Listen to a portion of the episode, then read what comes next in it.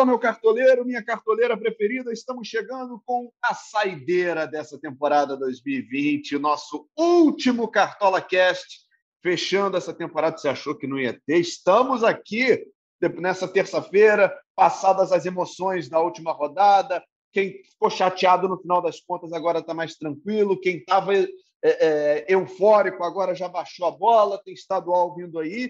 E é um dia para a gente refletir para a próxima temporada também, pensar no que vem por aí, quais as mudanças, o que espera a gente no Cartola de 2021. Para isso, eu estou aqui mais uma vez e sempre na, companhia do Cássio Leitão. E aí, Caçocla, tudo bem? Fala, Bernardo. Fala, nosso convidado que você vai apresentar daqui a pouco. Muito bom.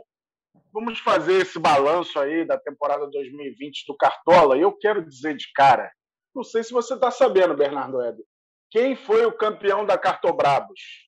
Tá sabendo? Eu tô sabendo, eu tô sabendo. Ele chama-se Cássio Leitão. No finalzinho, teve, Caçoca. Teve virada épica na última rodada, fiz 101 pontos. Todo mundo foi em Gabigol, não sei o que. Eu falei, Gabigol, o cara tá 300 jogos segurando o cartão. No jogo que ele pode tomar cartão, ele vai tomar cartão. Ele não deu outro, ele tomou cartão contra o São Paulo. Meu ataque foi Keno, Cano e Claudinho e os três arrebentaram. Keno deu duas assistências, Claudinho, meu capitão, fez gol, Cano fez gol. Então fiz 101 pontos. Passei Caio Ribeiro e Carlos Cereto, deixei ambos comendo poeira. Campeão da Cartobrava. Muito bem, parabéns, Caçoca. Parabéns pelo seu título. Fiquei ali em sétimo, não, não fiquei mal, não. Gostei da minha classificação no final das contas. Sétimo, achei um lugar digno ali para aquela, aquela liga. Pega uma pré-Libertadores, né? Eu ganhei o motorrad. É, né? não, tô ali. É verdade. Aqui, deixa eu apresentar o nosso convidado de hoje, mais um convidado muito especial que a gente trouxe, e a gente trouxe é, para falar das novidades do Cartola, o que deu certo, que deu errado. Estamos aqui com o Joel Oliveira, ele é gerente de produto do Cartola, tá, acabou de, de, de passar aí pela sua quarta temporada à frente do Cartola. Joel, seja muito bem-vindo, é muito legal ter você aqui num dia de reflexão e num dia da gente já criar a expectativa para a próxima temporada. Bem-vindo. Bom dia, boa tarde, boa noite, Bernardo e Cássio. É um prazer estar aqui com vocês, fazendo essa reflexão da temporada, né? falar um pouco como foi e o que a gente espera para a temporada que vem. É... e eu, diferente do Cássio, não ganhei nenhuma liga. É... Não, não, vou bem, não vou bem no Cartola, então é, isso é um alento, pelo menos eu, eu consigo trabalhar com cartola e fazer coisas legais por aqui. Ô Joel, antes da gente começar a falar da temporada de 21, né, e, e mesmo do resumo do que foi a temporada de 2020, é, conta para a gente um pouquinho do teu trabalho, é, qual é a tua função? A gente fala assim, gerente de produto. O que, que é o gerente de produto? O que, que você faz na prática para o jogo? É, eu trabalho no Cartola desde 2014, desde o final de 2014. É, e nos últimos quatro anos eu sou o principal responsável pelo produto. Né? Então, tudo que, que acontece no produto é, passa por mim de alguma forma. Né? Toda a questão financeira, né? de receita, custo, resultado, é, todas as definições de produto, para onde a gente vai, qual é a visão do produto, quais são as novas funcionalidades que a gente vai trazer para a temporada, né? para o lançamento, toda a nossa estratégia de lançamento, comunicação, vendas, enfim. Eu sou o dono da casinha, tudo passa por mim é, e aí a gente tenta sempre fazer o melhor produto para os cartoleiros, né? O tempo todo ouvindo os cartoleiros, também conversando com nossa equipe comercial, de marketing, comunicação, atendimento, sempre para trazer o melhor produto para todo mundo. É bom Joel falar isso, Bernardo, que é, muitos cartoleiros nas redes falam: vocês têm que ouvir a gente, não sei o quê, não sei o que lá, cobrando. E é o que a gente mais faz, é ouvi-los. Por exemplo, uma das novidades para 2020 foi algo que a gente ouviu muito dos cartoleiros.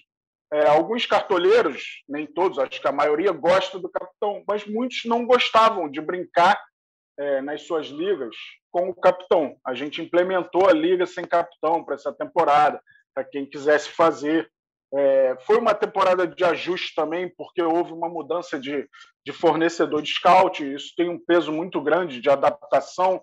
É, a gente mudou algumas pontuações antes dessa temporada, é, por exemplo, acabou a roubada de bola, virou desarme, a gente mudou a pontuação, porque proporcionalmente haveria mais desarmes do que tínhamos roubadas de bola. A gente aumentou a pontuação da defesa difícil, porque sabia que o rigor desse fornecedor é, de scout era um pouco maior. É, portanto, elas seriam um pouco mais escassas. A gente aumentou é, a pontuação da defesa difícil. Teve a questão do passe também completo, né? era passe errado valendo menos 0,3 e valeu menos 0,1. Eu acho que o que gerou mais debate de todas essas mudanças foi, de fato, a defesa difícil, porque é uma questão mais subjetiva, mas eu acho que é, é, o passe incompleto ficou muito bom para o jogo, porque acho que o cartoleiro agora nem, nem se preocupa mais com passe. Um pouco o goleiro deixa o cartoleiro nervoso quando ele exagera no, no passe incompleto. Mas o cartoleiro não tem mais muito a preocupação do passe por perder só 0,1. Não sei qual a leitura que o, que o Joel tem disso. Por exemplo, outro dia o Arana fez uma ótima pontuação, estava no meu time, teve 30 passes incompletos. Se fossem 30 passes errados, isso ia doer na minha pontuação. 30 passes incompletos, doeu um pouquinho. Três pontos a menos do que ele poderia fazer. Mas passa mais despercebido essa, essa situação. E os desarmes, muitos cartoleiros falaram: será que aumentou o número de desarmes? É, é que a proporção, a diferença da proporção, ela é muito sutil. Ela tinha 33% a mais. Isso dividindo para os seus jogadores na rodada, é, às vezes um para cada a mais, é, 0, alguma coisa. Então, isso, isso se reflete pouco individualmente, mas é, é no grosso que está essa diferença, no grosso do time dos cartoleiros, que normalmente, pelas nossas pesquisas né, e nossas contas, é, o desarme acontecia por volta de 30%, 33% a mais. Por isso a gente mudou. Queria a opinião do Joel, como que ele viu esse, esse macro aí de, de mudanças é, para tudo que rolou em 2020. É, esse ponto que você trouxe é muito importante, Cássio, em relação a, a gente escutar os cartoleiros, né? É, é, que muitas vezes a gente trabalha muito em silêncio, né? A gente não fica falando o que, que a gente está fazendo, o que a gente está trabalhando, né? Mas o tempo todo a gente está colhendo as informações, está colhendo, a gente faz pesquisa é, quase todo mês com, com, com, os cartoleiros dentro do próprio jogo. É, houve muito rede social, houve muita comunidade de influenciadores que era muito importante para a gente. Né? É uma voz muito ativa e representativa dos cartoleiros, então a gente sempre está de olho é, e, e, conversando com alguns deles. É, e além de e esses pontos que o Cássio trouxe é muito importante porque foram é, iniciativas que a gente ouviu da comunidade, né? A gente ouviu dos cartoleiros que eles tinham essa necessidade que o produto, que o Cartola trouxesse essas soluções, né? E se tem uma solução que a gente é, tenha trazido, que o cartoleiro não tenha pedido ou falado, certamente a gente testou isso com os cartoleiros no laboratório que a gente tem de testes é, e de pesquisas qualitativas para conversar, para validar aquela ideia. Né? Nada que a gente solta, a gente solta porque surgiu da minha cabeça, da cabeça do Cássio, da cabeça de alguém. É, e esse ponto que você trouxe, Cássio, sobre a, a mudança de scout, é importante a gente falar para o cartoleiro, para os cartoleiros, que foi um ano de transição para a gente. É, a gente tinha era uma era uma, uma estrutura interna nossa até 2019 e a gente fez uma mudança para um fornecedor novo em 2020 super rápido assim. É, a gente tentou ao máximo não impactar totalmente todas as os scouts e quando a gente olha, olha para trás e percebe tudo que a gente tinha previsto acontecer um pouco, né, de a defesa difícil de ser um pouco mais rigorosa, a gente sabia disso com, com esse novo fornecedor mas também a gente tinha super abertura para conversar e, e, trocar ideia com eles sobre esse critério. É, mas quando a gente para para analisar a temporada, é, vários outros scouts que poderiam ter algum tipo de reclamação, é, eles não tiveram, assim, né? Porque é, o cartoleiro super entendeu que estava funcionando bem. Né? As principais foram essas que você trouxe, né? Defesa difícil, passe incompleto para o goleiro. Acho que foram as principais reclamações assim que a gente teve, as principais principais feedbacks, como o pessoal gosta de falar. É, mas, ao mesmo tempo, acho que tem um ponto interessante é foi um, foi um campeonato com muito gol sofrido, né? muito saldo de gol que foi para foi a Cucuia, podemos dizer assim. É, isso prejudicou muito as médias dos goleiros e dos defensores. Né? Por mais que a gente fale da defesa difícil, é, o saldo de gol é, perdido fez muita, fez muita diferença e, muita, e muito impacto nas pontuações. Então, é, foi bem legal acompanhar esse, essa mudança, entender que de fato ela teria um impacto. Mas vamos ver para frente. A gente está sempre melhorando. Acho que nos últimos três anos a gente sempre mudou a estatística, né, Cássio? É, os pesos. Então, vamos ver se a gente. Vamos ver se vai ter mudança para 2021. Exato. Vamos ver. Vamos ver se, É uma, uma coisa. Só, desculpa, Bernardo, uma coisa só que eu queria falar também, que o cartoleiro muitas vezes não entende. É, essa mudança de scout passou por toda a Globo.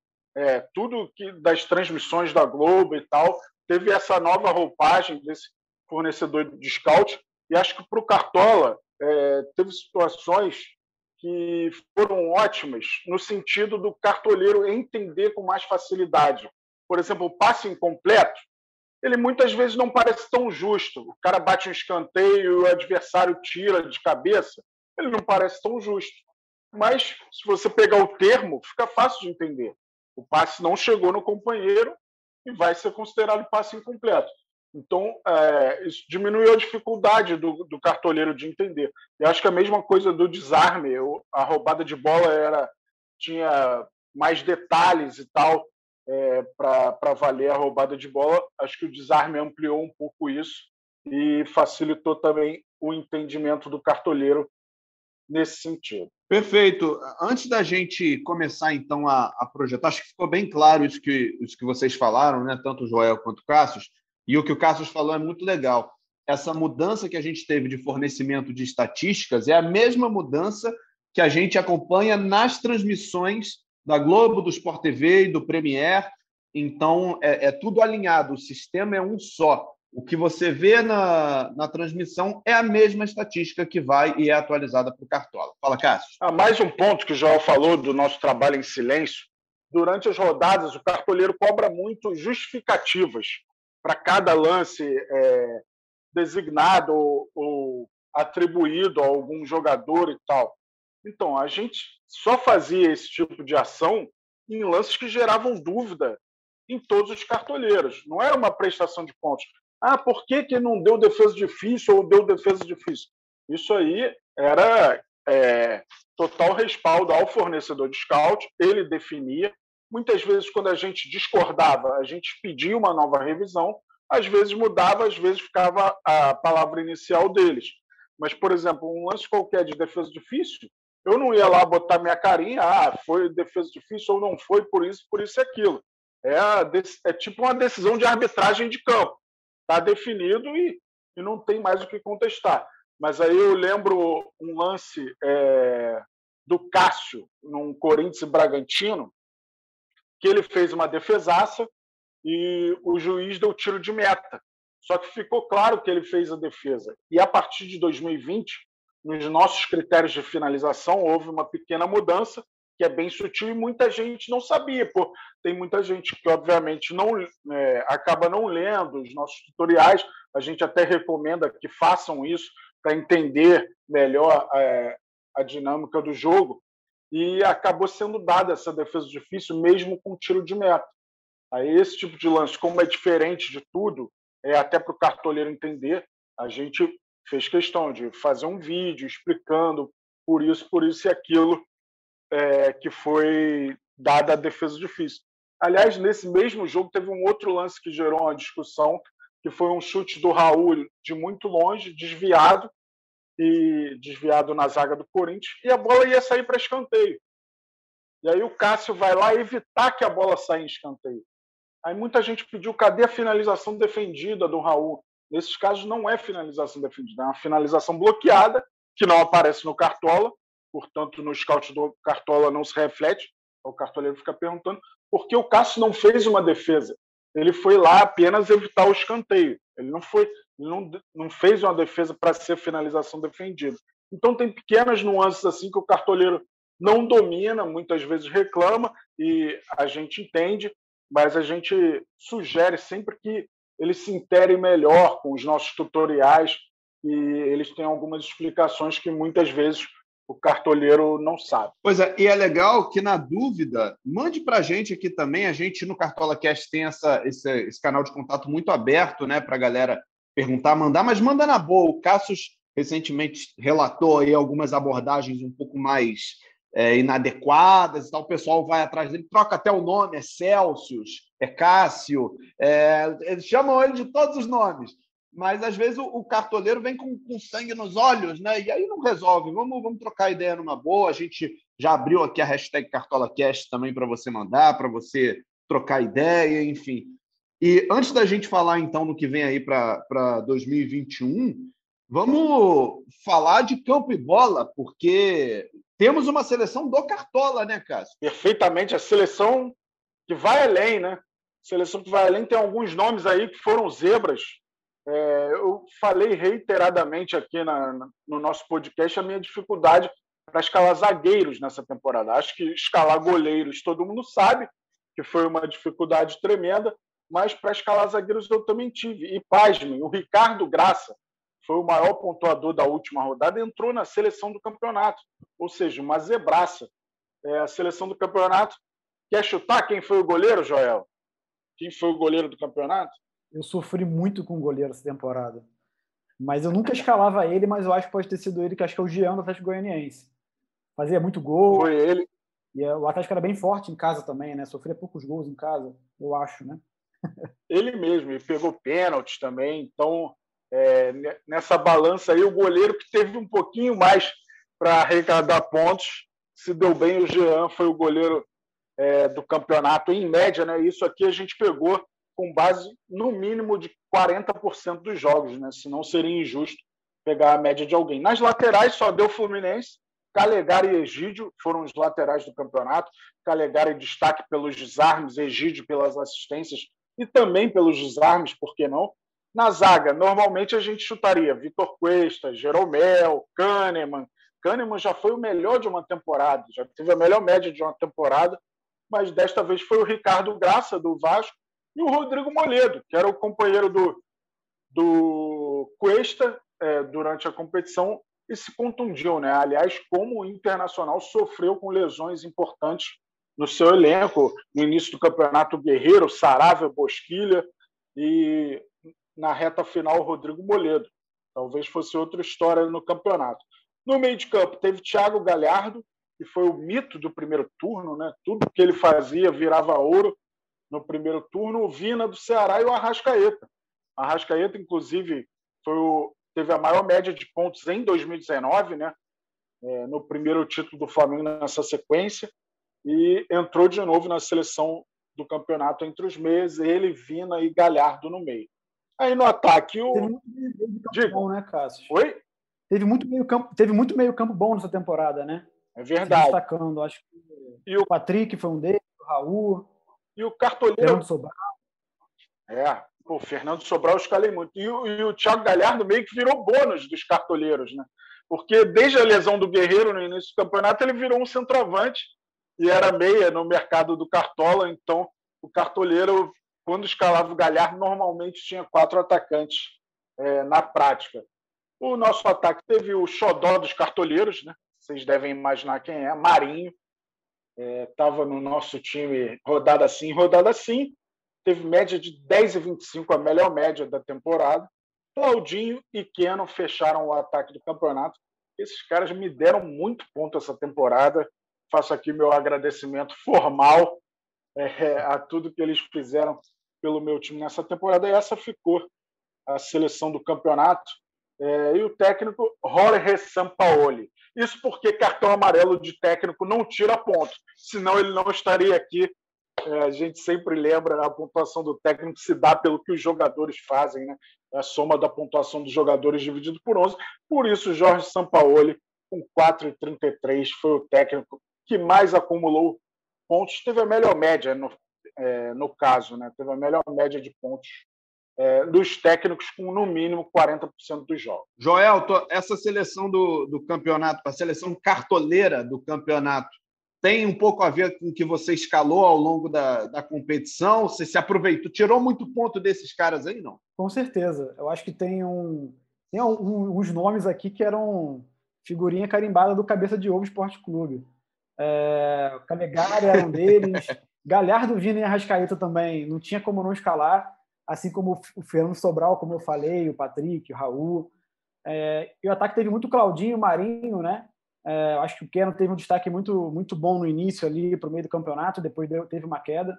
Mas aí surgiu o Yuri Alberto, O Gabigol voltou também a, a, a fazer bastante gol. O Luciano também foi naquela fase do São Paulo, é, e junto com o Brenner também, acho que teve uma, teve uma participação boa ao longo, ao longo da temporada para os cartoleiros. É, mas tem muito a ver com a minha, com a minha, com a minha equipe, sim. Mas como eu falei, goleiro e zagueiro era terrível para escalar. Eu fui muito mal com esse cara. Nessa temporada, por conta da pandemia, a gente tirou muitos jogos do Cartola, né? Por conta da, dos adiamentos de jogos, das rodadas é, sempre com desfalques de jogos. E, por exemplo, para o Cartola FC, os artilheiros do campeonato não foram Claudinho e Luciano. Dos 18 gols deles, dois de cada não valeram. Então, eles fizeram 16 para o Cartola e os 17 do Marinho e os 17 do Galhardo valeram para o Cartola. Os artilheiros do Cartola FC 2020 foram Thiago Galhardo e Marinho. E o que é legal também, né, Cássio e Bernardo, é, a gente vê como o campeonato ele é dividido, né? Ele vai sendo é, é, tem várias partes diferentes que os jogadores se destacam, né? Você olha o começo do campeonato, tinha muito ah, tinha um Guerreiro, né? Guerreiro, as três primeiras rodadas do Guerreiro foram maravilhosas, ele se machucou. É, Teve o Alejandro do, do, do Red Bull do Bragantino também, que, enfim, é, foi muito escalado e fazia muito gol. É, o Diego Souza era uma constante para todo mundo, eu acho, mas era muito instável também, né? É, o Wesley do Palmeiras foi um, foi um, destaque numa época que o Palmeiras estava sem atacante, é, principalmente. Mas Veiga, né? O próprio Cano do Vasco também, no começo era, era uma febre, né? na época do ramonismo lá, Vasco líder, Cano fazendo gol, mas ao longo do campeonato isso vai, vai se modificando, né? É impressionante, assim, como os times vão mudando e a gente vai tendo que trocar ao longo do campeonato as opções, né? Normalmente são as lesões, né, que tiram a sequência do jogador. O Galhardo, depois da lesão, não foi o mesmo. O Luciano ficou um período fora, isso atrapalhou, e o Guerreiro ficou fora em definitivo. Diga aí, Bernardo. Você falou aí é, exatamente o que eu ia falar. Impressionante como o Galhardo virou a chave do primeiro para o segundo turno, né? Eu lembro até de muita gente, é, quando ele começou a cair de desempenho, muita gente insistiu com ele é, por algumas rodadas, esperando que ele voltasse a tomar aquela forma que ele teve. Impressionante. Marinho e Galhardo no primeiro turno foram um, absurdo, assim, né? O que eles pontuaram, os dois e, e juntos garantiram pontuações muito altas para todo mundo mas o Galhardo, quem demorou a perceber essa queda de, de pontuação dele, não vou nem falar de rendimento, a queda de pontuação dele no game, perdeu, né? Ficou atrás um tempo, porque realmente ele, ele se transformou, saiu de vinho para água. E aí, quem não, não, não percebeu perdeu, é, ficou uns passos atrás. É, porque os cartoleiros têm aquela.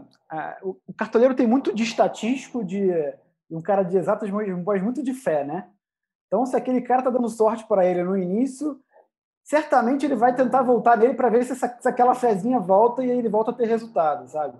É, eu acho que além da lesão do Galhardo, acho que a mudança de treinador também teve um impacto muito grande para ele, pelo sistema de jogo do Inter um pouco mais reativo do que era antes com, com o poder, né? E essa liberdade Sem que ele dúvida. tinha lá na frente, né? Com a chegada do Abel, a, a lesão dele, é, acabou entrando o Yuri Alberto, o Abel também começou a jogar mais e outros pontos começaram a participar mais do jogo. Né? Então, isso acho que mexeu bastante, recuou um pouco mais o Galhardo é, e diminuiu também, acho que, o tempo dele em, em, campo, eu não sei. Mas a percepção como, como cartoleiro é essa. Assim. O melhor momento do Galhardo com o Abel Braga foi quase derrubar o Abel Braga aí no último jogo. Foi engraçado demais. Não sei se vocês viram essa cena. O Abelão ficou brabo com o Galhardo porque o Galhardo. Eu acho que não era o vinho dele, né? Era só um copinho de água. Se fosse o vinho, eu acho que ia ficar mais bravo. Se derruba o vinho do Abel, é, tem isso. Tem isso. Cássio, outras, você tem outras estatísticas legais aí sobre esse campeonato de 20? O que você pode trazer para a gente? Então, eu tenho os números gerais, a gente faz sempre o nosso cartolão. Aliás, convido a galera a acessar a página do Cartola para ver o nosso cartolão completo, para ver a seleção do campeonato, que eu citei agora há pouco o número total de times inscritos no Cartola em 2020, para a temporada de 2020. 7 milhões 35 mil 172 times inscritos. O recorde em uma rodada foi na quarta rodada, 4 milhões 829 mil 757 times escalados. Tivemos 550.897 ligas clássicas criadas, 332.355 ligas mata-mata criadas. Aliás, eu vou dar a dica aqui para os cartoleiros que ainda não brincaram de Liga Mata-Mata. É a maior diversão possível. Eu, por exemplo, gosto muito mais da Liga Mata-Mata do que a Liga Clássica, que é, é a divisão aí pontos corridos e mata-mata, né? É o mesmo sentido da coisa. Eu me divirto muito mais nas ligas mata-mata. Sou copeiro, apesar de ter ganho aí a Liga Cartobrabos nos pontos corridos. o time que terminou com o maior patrimônio foi o Fla Exa Appreciation, com 506,31 31 cartoletas. O que, que esse cara vai fazer com o patrimônio dele? Nada, né? Porque para a próxima temporada vai, vai voltar sem cartoletas. Mas esse cara acumulou cartoletas, impressionante. Maior média de pontos, a gente já falou, o Marinho com 10,25, né? Maior pontuador de todo o campeonato. Marinho também com 266,60 pontos acumulados. Maior mitado em uma única rodada, vocês lembram? Eu escalei nessa rodada, eu acho. Yuri, Yuri Alberto. Yuri Alberto. A Ju botou de capitão, né? Que fazia aqui a nossa edição. Verdade. Editou Yuri Alberto na rodada 31 contra São Paulo, Yuri Alberto do Inter, com 31,5 pontos, 31,50, impressionante.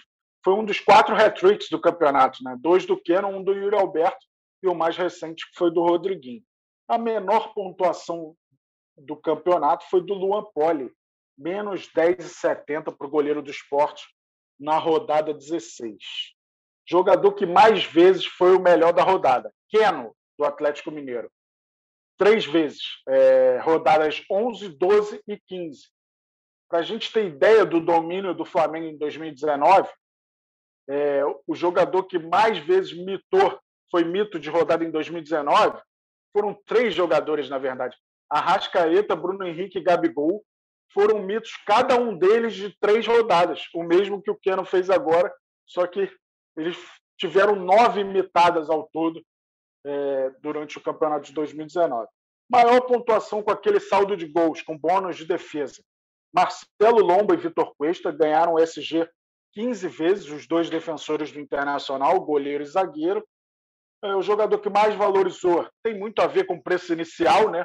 porque botaram Marinho de bom e barato. Ele foi voando, então ele foi quem mais valorizou. Começou por cinco cartoletas, terminou por 23,82. Na reta final já tinha gente com dificuldade para escalar o Marinho por falta de cartoletas, valorizou é, 18,82.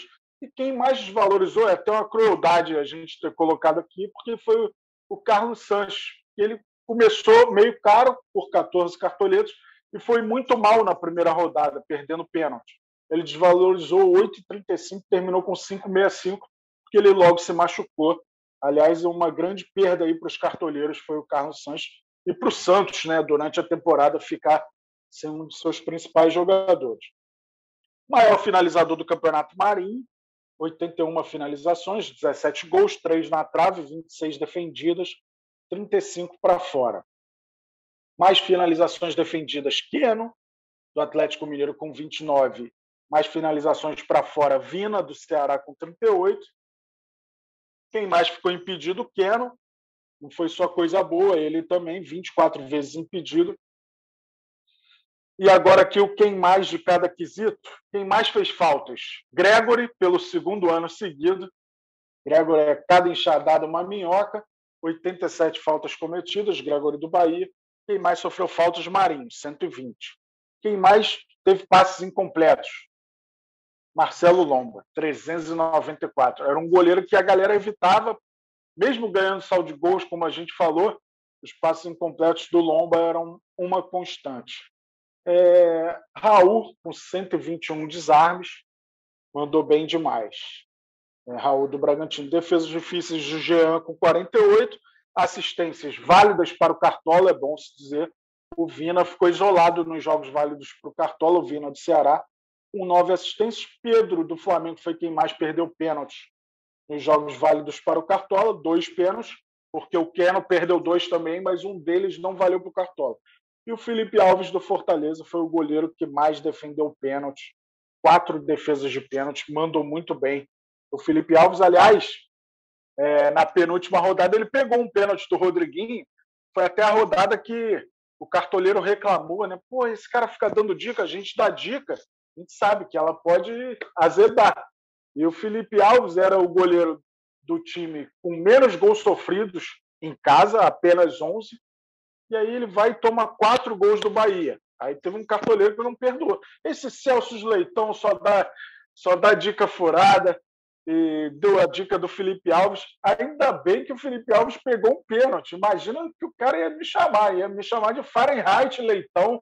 É, se o Felipe Alves não pega um pênalti, é, porque a pontuação dele ia ser horrorosa naquele jogo Fortaleza e Bahia. E só um detalhe do Rodriguinho, que o fato dele ter sido o mito da rodada 37 fez com que os 20 times da Série A tivessem ao menos um mito na temporada. Isso é bem legal, mostrando a diversificação aí. Os times que mais tiveram um mito foram o Atlético Mineiro, é, com três vezes o Kenan, uma vez o Johan, o Fluminense, que dividiu isso melhor, uma vez o Marcos Felipe, uma vez o Egídio, uma vez o Marcos Paulo, uma vez o Martinelli, e o Santos também com quatro, duas vezes o Marinho, duas vezes o goleiro João Paulo, João Paulo mais para o início da temporada. Esse é o resumão estatístico do Cartola FC 2020. Pois é, lembrando que na próxima edição, que já começa daqui a, a dois meses, mais ou menos, a gente já vai ter um cenário diferente aí, sem Botafogo, sem Vasco, sem Curitiba e sem Goiás. Estão subindo Cuiabá, Chapecoense, América Mineiro, Juventude. Vai ser um Cartola diferente em 2021. E para falar do Cartola de 2021, meus amigos, aí é com vocês o que vocês podem falar, o quanto vocês podem falar. Vai ser diferente, vai ter mudança, vai ter novidade. Cassius, Joel, vocês é que tem que me dizer aí o que está que, que tá vindo. Já tirei o pino aqui, joguei para o Joel. Boa.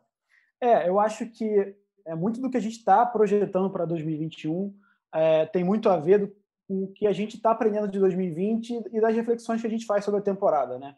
Eu acho que 2020 foi um ano muito difícil para a gente, como equipe também, né? Assim, por exemplo, eu não vejo o Cássio fisicamente há mais de um ano, né? Então, boa parte do time também eu não encontro há muito tempo. Então, a gente está trabalhando totalmente remoto. É, isso não quer dizer que a gente não está não tá fazendo as coisas, não está produzindo, que a gente está bastante até, mais do que talvez a gente fazia antes, porque a exigência é grande.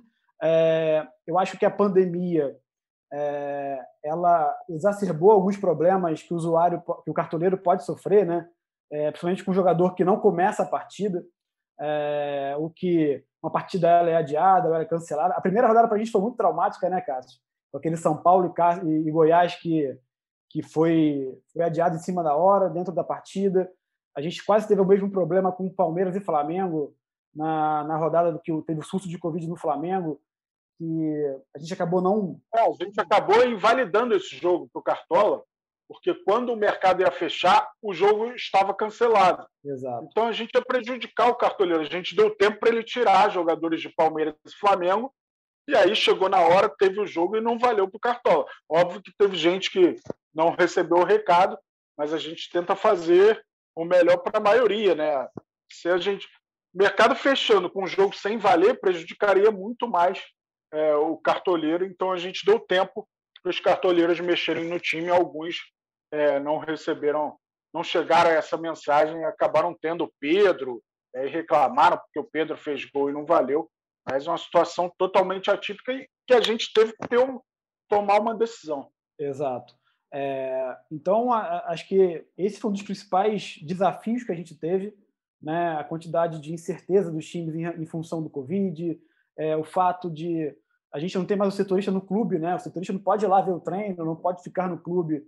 Então isso também é, acabou impactando um pouco a nossa a, o nosso trabalho para entender os prováveis da partida, né? Era um trabalho muito do, do time do Cassius também, junto com os setoristas para tentar descobrir esse é, o provável time. É, então isso ficou muito latente para os cartoleiros, né? É, esse problema de você não ter um jogador que comece que, comece jogando, né? Porque o Cartola tem isso, né? É, é um ponto importante.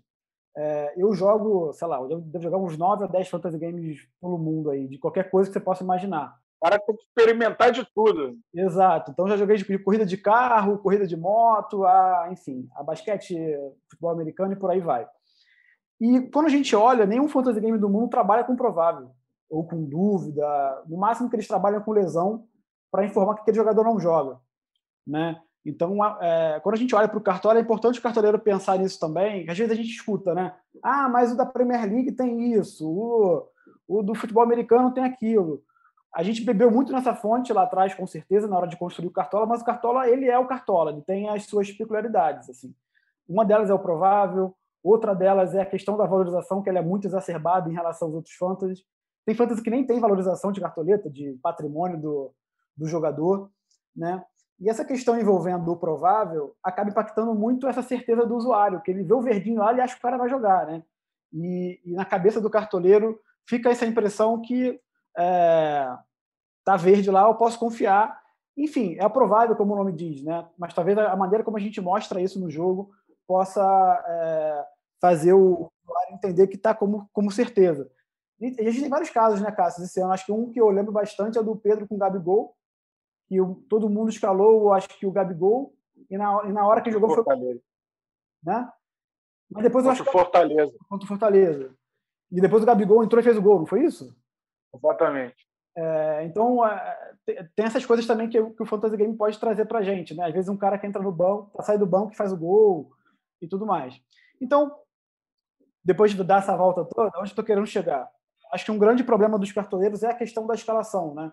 É, o teu, é você começar a partida sem um jogador, dois jogadores. Isso acontece. É, a gente tem os números disso. A gente, é, isso impactou pelo menos 50% dos cartoleiros essa temporada. Pelo menos é, 50% deles tiveram algum tipo de problema, um jogador que não jogou, ou dois jogadores que não jogou, não jogaram. É, e a gente sempre vem fazendo é, a solução que todo mundo levanta a bola é o banco de reservas, né? Acho que desde que eu estou no cartola eu tinha cabelo, é, ninguém está me vendo, mas eu não tenho mais cabelo. É, eu não lembro dessa época. É, o pedido era o banco de reservas. Eu não lembro dessa época que você tinha cabelo. Não lembra? Então tá bom. É, então, quando a gente olha para o problema, o problema é o fato do time, do, do, jogador não, não começar a partida. Né? Então, como, então, esse é o problema que a gente tem que resolver. O banco de reservas pode ser uma iniciativa ou não. Né? É, a, gente a gente discute muito sobre isso na, na, internamente. Não é uma solução fácil de fazer. Se eu vier aqui prometer alguma coisa, eu também vou estar mentindo, porque eu acho que o maior desafio que a gente está tendo nessa temporada é a migração de uma para outra. Né? O, o, tempo é muito curto de, da, da, temporada de 20 para 21. Acho que foi a menor, a menor distância que a gente está tendo na história do Cartola de uma temporada para outra. É, então é muito pouco tempo para a gente conseguir, é, talvez, trazer uma solução de, de, grande impacto como banco. Mas eu acho que é, essa discussão do banco ela traz umas provocações interessantes. Né? A gente escuta muita comunidade, escuta muitos cartoleiros nas redes sociais, e é, e é engraçado como a gente não tem nenhum consenso, a gente não vê nenhum consenso entre eles é, de uma solução. E aí a gente sempre conversa muito, né, Cássio, sobre, sobre a questão do banco, como a gente, enfim, vem trabalhando e pensando em, em soluções para resolver o problema da, dos prováveis e, e, dos jogadores que vão jogar. É... E aí eu tenho algumas provocações que a gente pode levar para a rede social depois e ver o que vai, vai ter de resposta lá. Acho que uma delas seria: será que o banco seria opcional ou obrigatório para os cartoleiros? Será que o cara seria obrigado a escalar o banco de reservas dele ou não? O que vocês acham? Não, eu sou completamente do time do Cássio e do Dandan. Eu sou contra banco de reservas. E só para botar um, um molho nessa, nessa conversa aí e, e, levantar um pouco a bola também do trabalho que vocês fazem, muito competente à frente do Cartola, é uma mudança que a gente teve nessa temporada e que foi muito legal e ajudou muito, mesmo com todos esses fatores externos que prejudicaram, foi esse aumento do tempo para a gente poder escalar. Né? Antigamente a gente tinha que parar duas horas antes, é, a escalação tinha que se confirmar duas horas antes, e nessa temporada, caindo para uma hora, deu tempo de fazer algumas mudanças importantes. Alguns desfalques que foram confirmados a tempo da gente mexer, enfim. Acho que o cartoleiro tem que, tem que agradecer também por essa mudança que vocês implementaram, que foi bem legal. Fala, Cássio. Então, é, o Joel tocou em vários pontos. É, um deles é, não sei se a galera que já jogou o Fantasy da Premier League, ele é muito diferente. Você põe um time definitivo e vai mudando um jogador por rodada. Então a mecânica de disputa é totalmente diferente. Então não se aplica pa para o Cartola. É, o que, que eu poderia dizer? É, eu sou contra, até por causa das facilidades. Eu, eu acho que o desafio em qualquer jogo faz dele mais legal. E eu fiz uma conta que eu contei aqui. No meu time, durante a temporada, nas 38 rodadas, eu tive 14 jogadores que não atuaram. Estavam prováveis e não atuaram. Parece um número alto, mas será que é alto? É, eu mostrei isso, sendo que dos 14, dois na primeira rodada naquele Goiás e São Paulo. O Reinaldo e o Vitor Bueno. O Vitor Bueno estava bem e aí acabou não havendo. Então, o imponderável do imponderável. E sabe, e esses 14 jogadores, obviamente, zeraram. Sabe quantos jogadores é, no meu campeonato todo negativaram? Que é muito pior que zerar. Isso aí o cartoleiro não, não mede muitas vezes se o cara dele não jogar, ele vai zerar. Eu tive 48 jogadores que negativaram. Isso representou uma perda de quase 90 pontos na minha pontuação final. Então seria muito melhor que esses todos os jogadores aí que negativaram é, zerassem na rodada. É, é, algo que a gente traz. E, e nessa questão do banco, tem, tem muitas outras é, situações. É, aumentar o patrimônio do cartoleiro, será que é simples assim? É, o cara pode mexer em qualquer posição.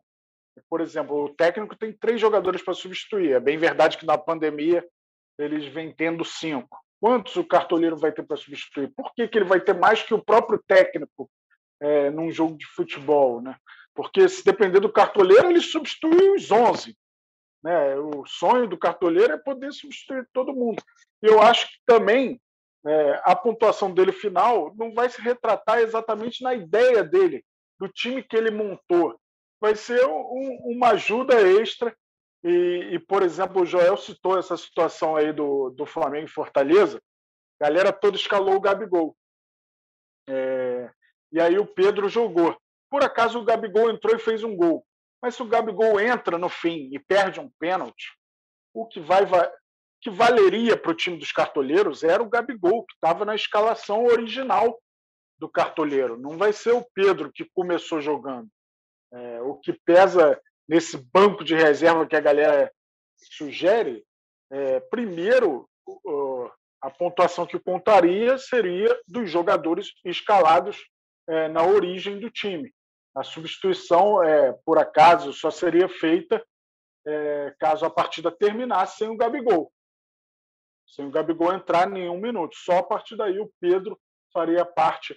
Caso o Pedro fosse o reserva escolhido pelo cartoleiro, né, ou qualquer outro reserva, só a partir daí o reserva entraria é, na escalação do cartoleiro. Então tem muita coisa. Eu acho que isso geraria aborrecimento também do cartoleiro. Ele acha que vai acabar o aborrecimento dele, vai ser tudo mil maravilhas se tiver o banco de reserva. Ele vai ter outros tipos de frustrações se um dia tiver banco de reserva. Eu acho que, acho que vocês trouxeram um ponto importante, até a gente é legal falar isso para os cartoleiros, né?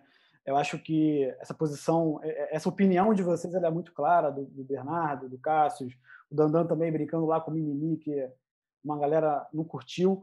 É, é, importante todo mundo entender que é a opinião do Cássio, é a opinião do Bernardo, é a opinião do Dandan. Né? É, a gente aqui no produto, a gente, a gente ouve todo mundo, mas a gente não, não descarta o banco de reservas. É, é não, a gente não, a gente aqui não tenta fazer esse juízo de valor se ele é, se a gente como cartoleiro a gente apoia ou não, né? A gente entende muito, fica tentando resolver essa dor do usuário. Eu brinco com com, com o pessoal que assim, eu quero que é, o cartoleiro reclame da escolha que ele fez, não porque o cartola de alguma forma é, impactou a escalação dele, né? Um jogador que não jogou, é, uma informação errada. Acho que o nosso trabalho como produto é sempre deixar o cartola da melhor maneira para o cartoleiro brincar.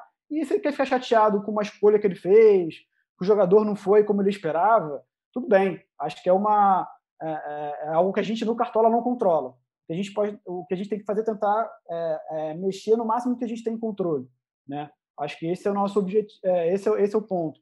Porque esse ponto que você traz, Cássio, por exemplo, ah, 18 jogadores, seus 14, né? Que não jogaram. 14 não iniciaram a partida, né? Mas basicamente não jogaram todo. É, eu acredito... Não, não, não entraram. Não entraram. Nem, nem iniciaram, nem entraram. Eu acredito que muitos cartoleiros preferem os 14 que tivessem entrado e para ver qual é, entendeu? Se, tivesse, se ele tivesse a chance de pontuar positivo ou não. Né? Eu acho que imagina a, sua frustração se é, 62 jogadores seus não jogassem a temporada. Né? É, acho que você ficaria bem chateado de, de saber que começou aquela partida com menos dois ou com menos um jogador. Então, acho que a gente, como, como cartola, a gente precisa é, trazer soluções para os cartoleiros para que isso aconteça cada vez menos. Seja, como o Bernardo trouxe, aumentando ao máximo o tempo de fechamento do mercado, que, de fato, foi uma solução que a gente trouxe para impactar essa questão é, da escalação, porque a gente sabe que os primeiros jogos, muitas vezes, são jogos muito importantes para a rodada. É, e geralmente a escalação sai uma hora antes, 40 minutos antes, e a gente queria é, conseguir né, pelo menos esses primeiros jogos, a gente conseguir ajudar o cartoleiro ali a conseguir fazer uma mudança em cima da hora. É, mas em relação ao banco de reservas, eu sou pró-banco de reservas. É, eu sempre vou ser pró-cartoleiro nesse sentido. É, mas eu concordo com o Cássio. Eu acho que tem muitas nuances aí para a gente analisar, porque tem muito cartoleiro também que não gosta, que não gosta da ideia, acha que o jogo ficaria chato, ficaria é, fácil, como o Cássio disse, acho que tem que ter um desafio. Mas eu acho que tem formas de a gente criar dinâmicas para para que o cartoleiro possa jogar o cartola da melhor maneira e não sofrer com esses com esses impactos, né? Foi isso que você falou. O Joel, isso que você falou é importante demais e o teu depoimento ajuda até para o pessoal entender o seguinte: quando eu falo aqui que eu sou contra o banco de reservas, e eu, desde que eu cheguei aqui no podcast, eu estou deixando claro que eu sou um cartoleiro médio, eu não sou especialista como você, como o Cássio, como a galera que já esteve aqui com a gente, o Orgler, o, o Guilherme Fernandes, galera que trabalha. Eu sou um cartoleiro como todo mundo é. E a, a, a, minha, a minha, o fato de eu ser contra não é uma opinião corporativa, eu não estou defendendo ninguém, é só a minha opinião. Quando o Cassius dá a opinião dele, é a opinião dele como pessoa física, não é como um cara que trabalha na empresa e está. Como tá... cartoleiro. É, é uma, é uma opinião de cartoleiro.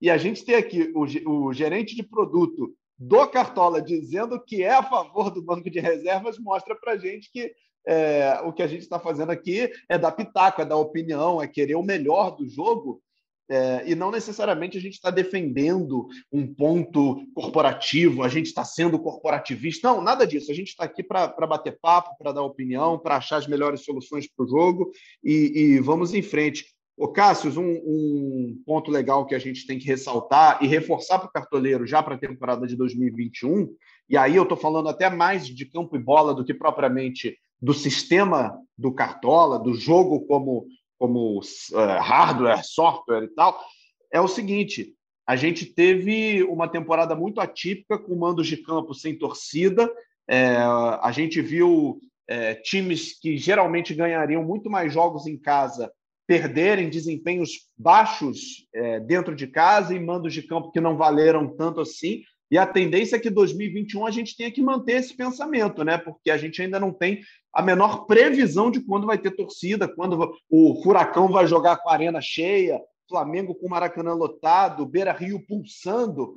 Então, o Cartola de 2021 vai ter um pouco essa pegada do 20 também, né? É, por enquanto vai servir de laboratório, né? O de 2020 para 2021, que tudo foi uma surpresa é, para os cartoleiros. É, ele ia em busca do saldo de gol e não, não achava o saldo de gol, muitas vezes. É, aquela estratégia de arriscar dois ou três da mesma defesa, ela valeu cada vez menos, é, rodada após rodada, no Cartola FC 2020. E imagino que a tendência por enquanto, seja começar o brasileiro da mesma forma, né?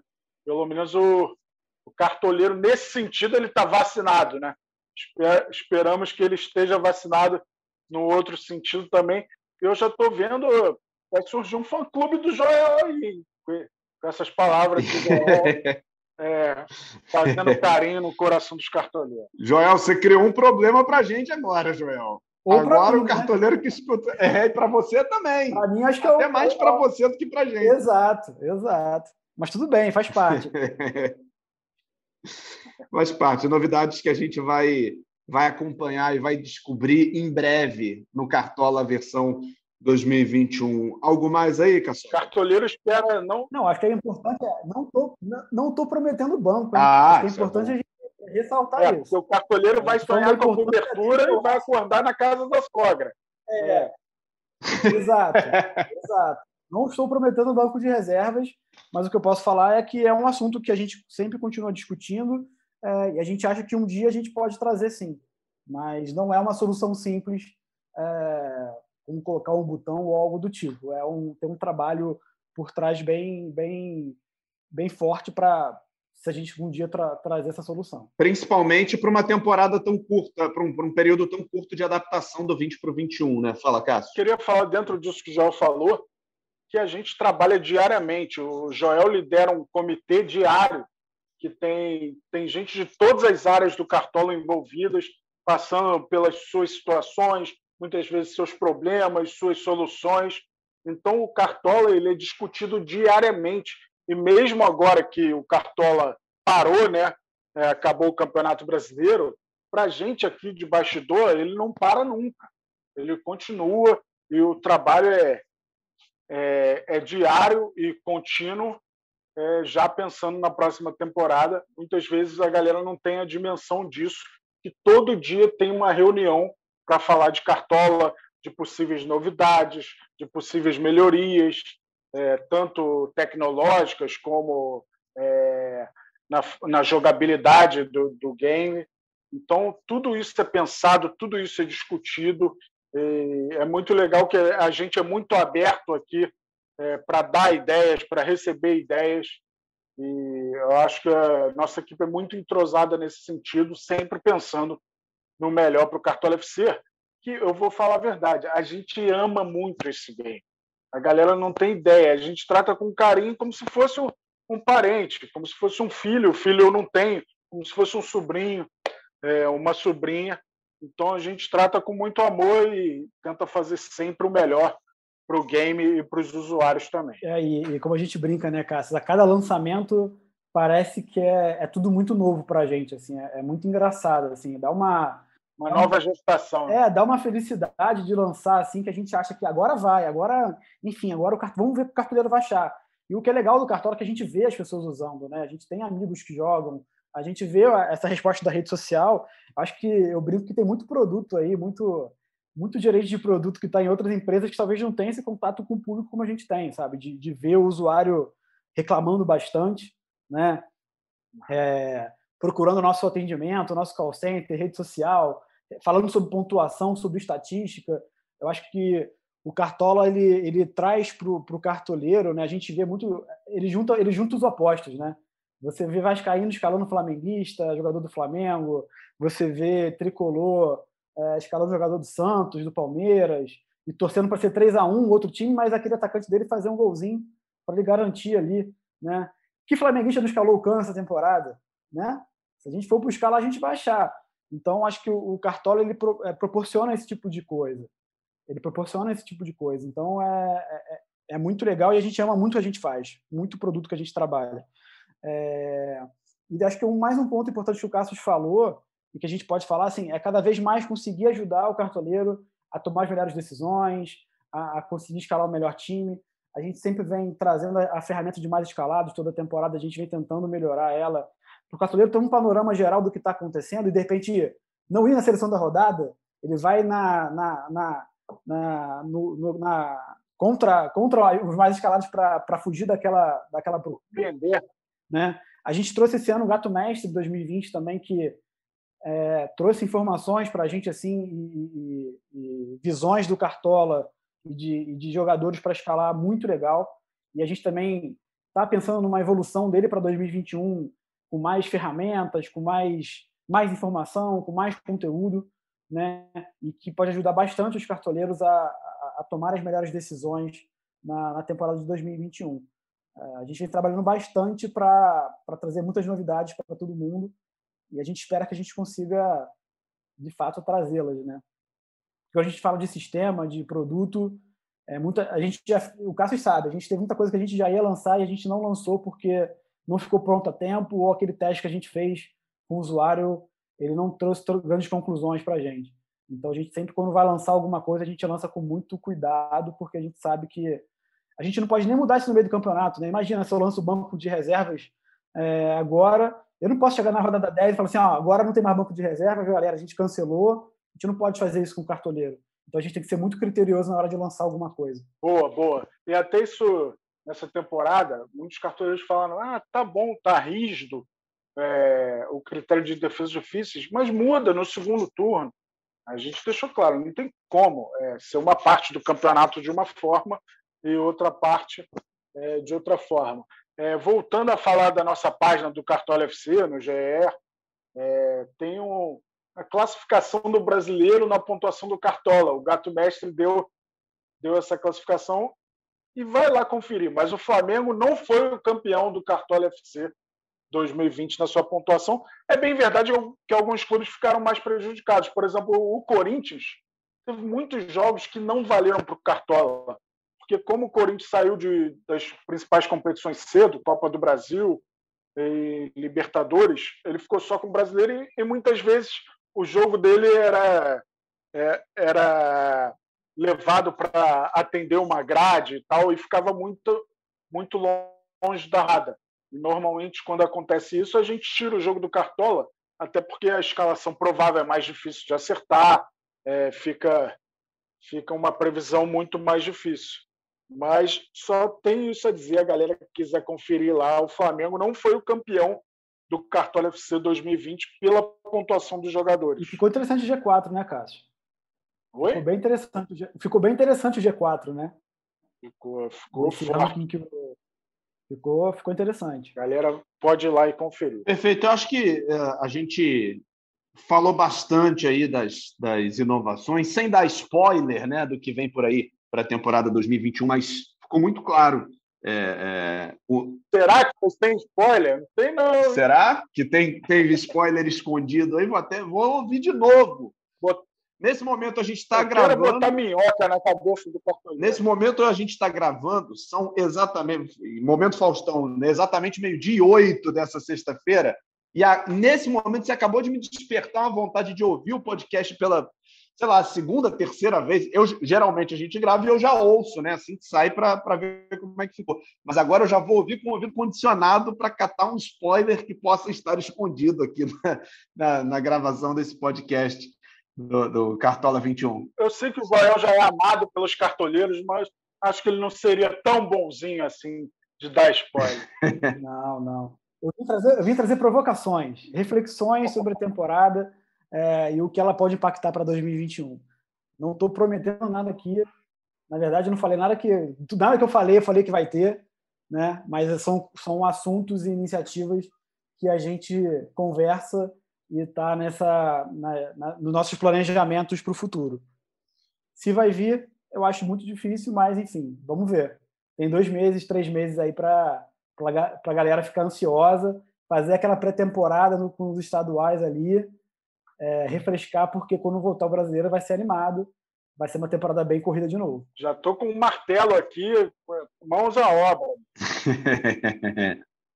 é por aí. Joel, obrigado demais pela tua presença, muito, muito legal, muito esclarecedor você estar aqui com a gente. E espero que na, na próxima temporada a gente possa contar contigo de novo aí para bater papo, para trocar ideia e tenha certeza que a nossa, a nossa presença aqui já é um indicativo de que o Cartola pegou, deu certo e esse amor essa pelo jogo que hoje eu também tenho, né, fazendo o Cartola Cast, é o, é o motor, é, é, a gasolina que faz a gente a gente andar para frente. Obrigado e até a próxima temporada. Obrigado, Bernardo. Contem comigo. Estou sempre aí é, disposto a participar.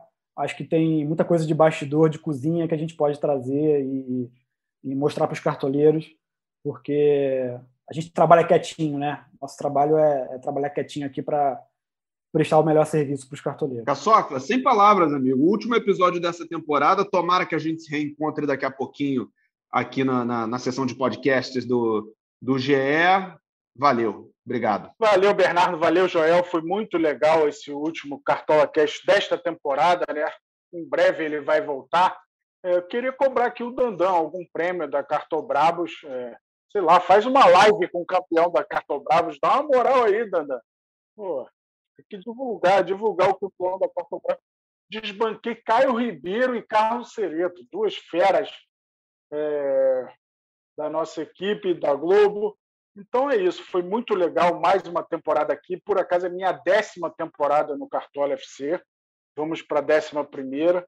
É, e estou muito animado com as possíveis no, novidades para a próxima temporada. e que venha a vacina para todos o quanto antes, é, não só para os cartoleiros, mas para todos nós, para a gente voltar a viver a nossa vida normal e poder falar de cartola com os amigos é, em loco, não só nas mensagens é, pelo celular. É isso, muito bom estar com vocês. Foi muito legal o seu acréscimo aqui no nosso Cartola Cast. Bernardo enriqueceu muito o nosso Cartola Cast. Espero que você tenha gostado também de falar de Cartola toda semana com a gente. Obrigado a todos os cartoleiros por mais uma temporada. Grande abraço. Pois é, eu agradecer aqui, então, também vou abrir a listinha aqui, mas eu juro que eu não vou tomar muito tempo.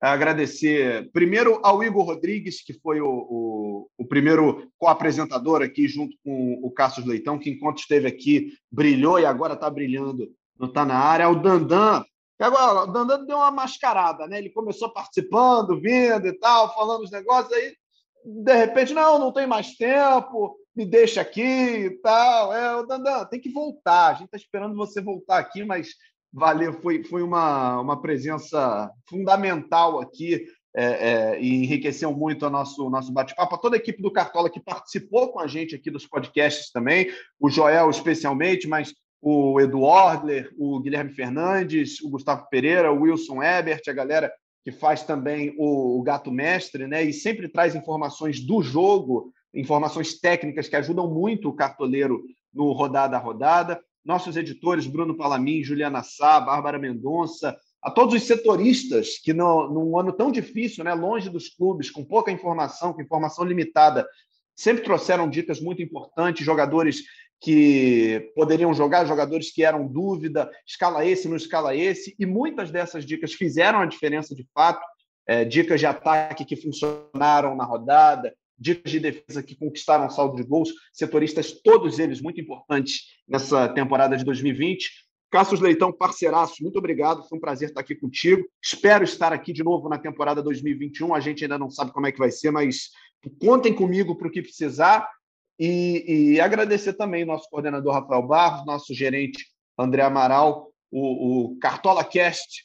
Tá doido para voltar em 2021? Eu também. Fala, Cássio. Para fechar, ó, só para dizer que tenho acompanhado o seu trabalho, o Joel está de prova. Ontem eu estava vendo Portuguesa, Santista e Portuguesa, você narrando, clássico lusitano, e obviamente, né, não podia deixar de mandar um recado para a galera que trabalha comigo diariamente, não presencialmente, como o Joel falou, por conta da pandemia, mas a equipe comandada pelo Eduardo Orger, com Wilson Ebert, Gustavo Pereira, Guilherme Fernandes, toda a galera do espião estatístico, que de certa forma nos dias de rodada ajuda a gente, a equipe liderada pelo Rodrigo Breves, e, e toda essa cadeia que é, o, que é o Cartola FC, a equipe de produto, a equipe de desenvolvimento, de tecnologia, todo mundo que faz esse fantasy game maravilhoso andar um abraço especial aí para o Joel. Valeu, galera. Valeu, a gente vai ficando por aqui. Já agradeci, mas a gente reforça, né? Esse podcast tem edição do Bruno Palamin, da Bárbara Mendonça, já tivemos a Juliana Sá,